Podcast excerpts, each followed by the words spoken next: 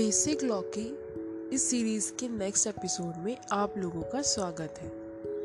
इस एपिसोड में हम जानेंगे जुवेनाइल जस्टिस के बारे में कि बच्चों के लिए क्या क्या कानून है।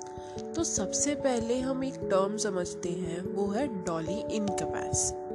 ये डॉली इनकपैस क्या होता है?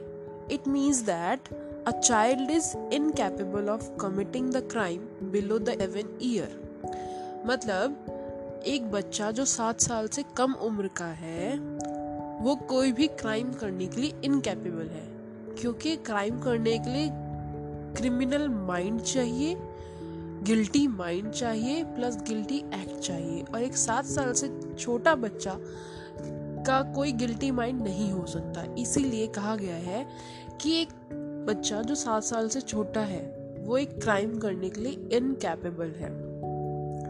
तो अगर हम सबसे पहले इसके बारे में पढ़ते हैं तो हम एक चीज़ जानते हैं जनरल एक्सेप्शन जब हम बच्चों की बात करते हैं कि वो जो क्राइम करते हैं, वो इनकेपेबल है क्राइम करने के लिए तो वो एक जनरल एक्सेप्शन में आता है.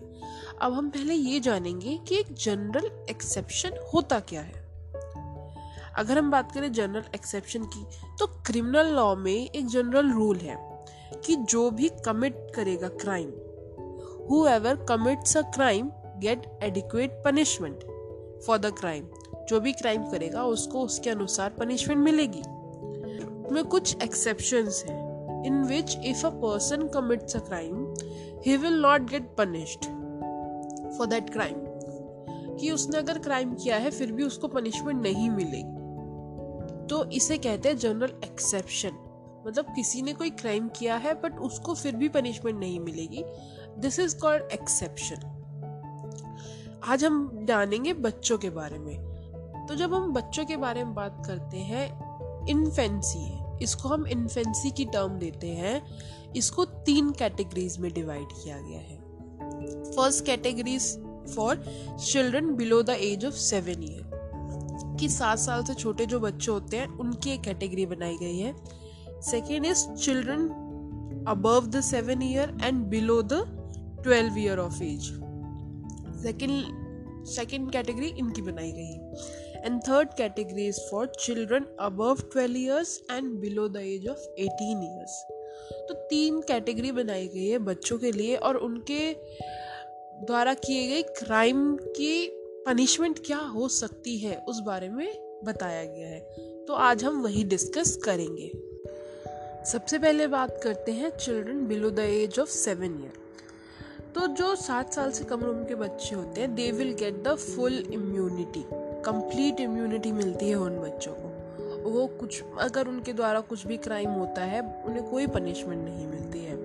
Basically it is based on the principle given in section 82 of IPC IPC के सेक्शन 82 में ये कहा गया है nothing is an offence which is done by a child under seven year of age ये सेक्शन 82 में कहा गया है, ठीक है? और बेसिकली सच इन बच्चों को कहा जाता है डोली इनकपैस इसका मतलब जो बच्चे हैं they are incapable of forming criminal intention necessary for the commission of crime कि ये इनकैपेबल है एक क्रिमिनल इंटेंशन बनाने के लिए, किसी क्राइम के लिए, जो बहुत ज़रूरी है। इसीलिए इन बच्चों को कोई पनिशमेंट नहीं मिलती। They are fully immune from the punishment और बेसिकली इन बच्चों को ना तो कोई अरेस्ट कर सकता है और ना ही कोई पनिशमेंट दी जा सकती है। और अगर हम बात करें children above the seven year of age and below the twelve year of age तो यहाँ पे उन बच्चों को कंडीशनल इम्यूनिटी मिलती है।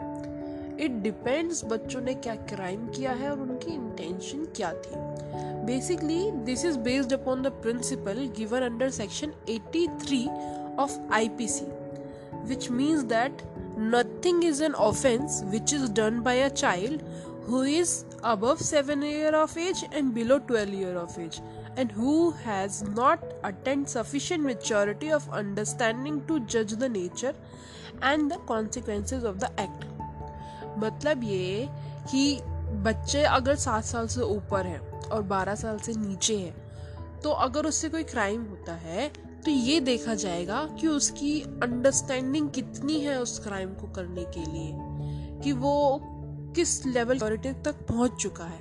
अगर उसकी मेचोरिटी काफ़ी हाई है तो उसको पनिशमेंट मिलेगी। उसको भेजा जाएगा रिफॉर्मेटरी सेंटर उसको पनिशमेंट मिलेगी। और अगर उसकी मेच्योरिटी काफ़ी कम है, उसे नहीं पता क्या करना है तो उसको सज़ा नहीं मिलेगी। अभी ही हाल में ही एक केस सुनने में आया था कि एक बच्चे ने अपनी ही किडनैपिंग खुद ही प्लान की तो उसकी मेच्योरिटी लेवल बहुत हाई था तो उसको पनिशमेंट मिलेगी। It depends upon the thinking power of the child ये डिपेंड होता है उस पर अब हम बात करते हैं children above the twelve year of age and below the eighteen year of age basically इन बच्चों को जो प्रोटेक्शन मिली गई है, वो मिली है जुवेनाइल जस्टिस एक्ट में। क्योंकि IPC gives protection only up to the children of twelve year of age whereas juvenile justice law gives the protection up to eighteen year of age the basic aim of juvenile justice law is to reform children not to punish them जो basically juvenile justice है उसका main motive है कि बच्चों को punish ना किया जाए उनको रिफॉर्म किया जाए क्योंकि गलती हो जाती है बच्चों से बट ये है कि वो रिफॉर्म हो सकते हैं मतलब उनकी उन, उनकी ज़िंदगी बहुत है आगे हो सकता है वो सुधर जाए तो कोशिश यही रहती है कि बच्चों को रिफॉर्म किया जाए ना कि उनको पनिश किया जाए एंड हैंस इसलिए बच्चों को ज़्यादातर रिफॉर्मेटरी सेंटर भेजा जाता है रिफॉर्मेटरी हाउस भेजा जाता है। और अगर हम बात करें रिफॉर्मेटरी हाउस की तो यूके में रिफॉर्मेटरी हाउस को हाउस को ब्रॉस्टल बोला जाता है बॉस्टल बोला जाता है बेसिकली इन 2013 जब निर्भया का केस हुआ था तो there was an amendment in juvenile justice act to जो एक्ट जो एज रखी गई थी जुवेनाइल जस्टिस में पहले 18 इयर्स थी। अभी भी एज 18 ईयर्स ही रखी गई थी but if a child is between 16 to 18 year of age and he she has committed a heinous crime which is punishable for the imprisonment of 10 year or more he will treated as adult and will be punished accordingly इसका मतलब ये है कि कोई भी बच्चा जिसकी उम्र 16 से 18 साल के बीच में है और उसने कोई ऐसा क्राइम करा है जिसकी सज़ा 10 साल या 10 साल से ऊपर है। कोई ऐसा खतरनाक क्राइम किया है तो उसको बच्चों की तरह ट्रीट नहीं किया जाएगा। He will be treated he और she will be treated as a adult and उसको पनिशमेंट भी एज अ अडल्ट ही मिलेगी।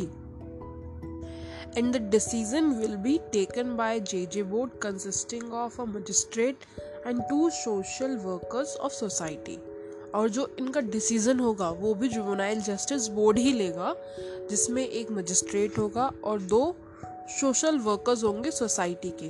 वो डिसाइड करेंगे कि एक बच्चे ने किस हीनियस क्राइम को कमिट किया है, उसकी पनिशमेंट कितनी है अगर वो मोर देन टेन ईयर्स है तो उसको एज अ अडल्ट ट्रीट किया जाएगा। If it is less than that he will be treat is as juvenile and उसको पनिशमेंट उसी तरीके से दी जाएगी। सो so, इस तरीके से आज हमने पढ़ा है बारे में। If a child commit something in which condition he is immune in which condition he is conditionally immune and in which condition he is not immune ये हमने आज जाना है। और ये भी जाना है कि यूके में रिफॉर्मेटरी हाउस को क्या कहा जाता है? और 2013 के बाद क्या क्या चेंजेस आए हैं जुवेनाइल जस्टिस एक्ट में जो कि काफ़ी ज़रूरी थे। एंड बिकॉज़ uh, उसमें जो एक एक्यूज था वो जुवेनाइल था इस वजह से ये चेंजेस आए थे। And this is the all we have studied in this episode आगे हम नेक्स्ट एपिसोड में जानेंगे। धन्यवाद।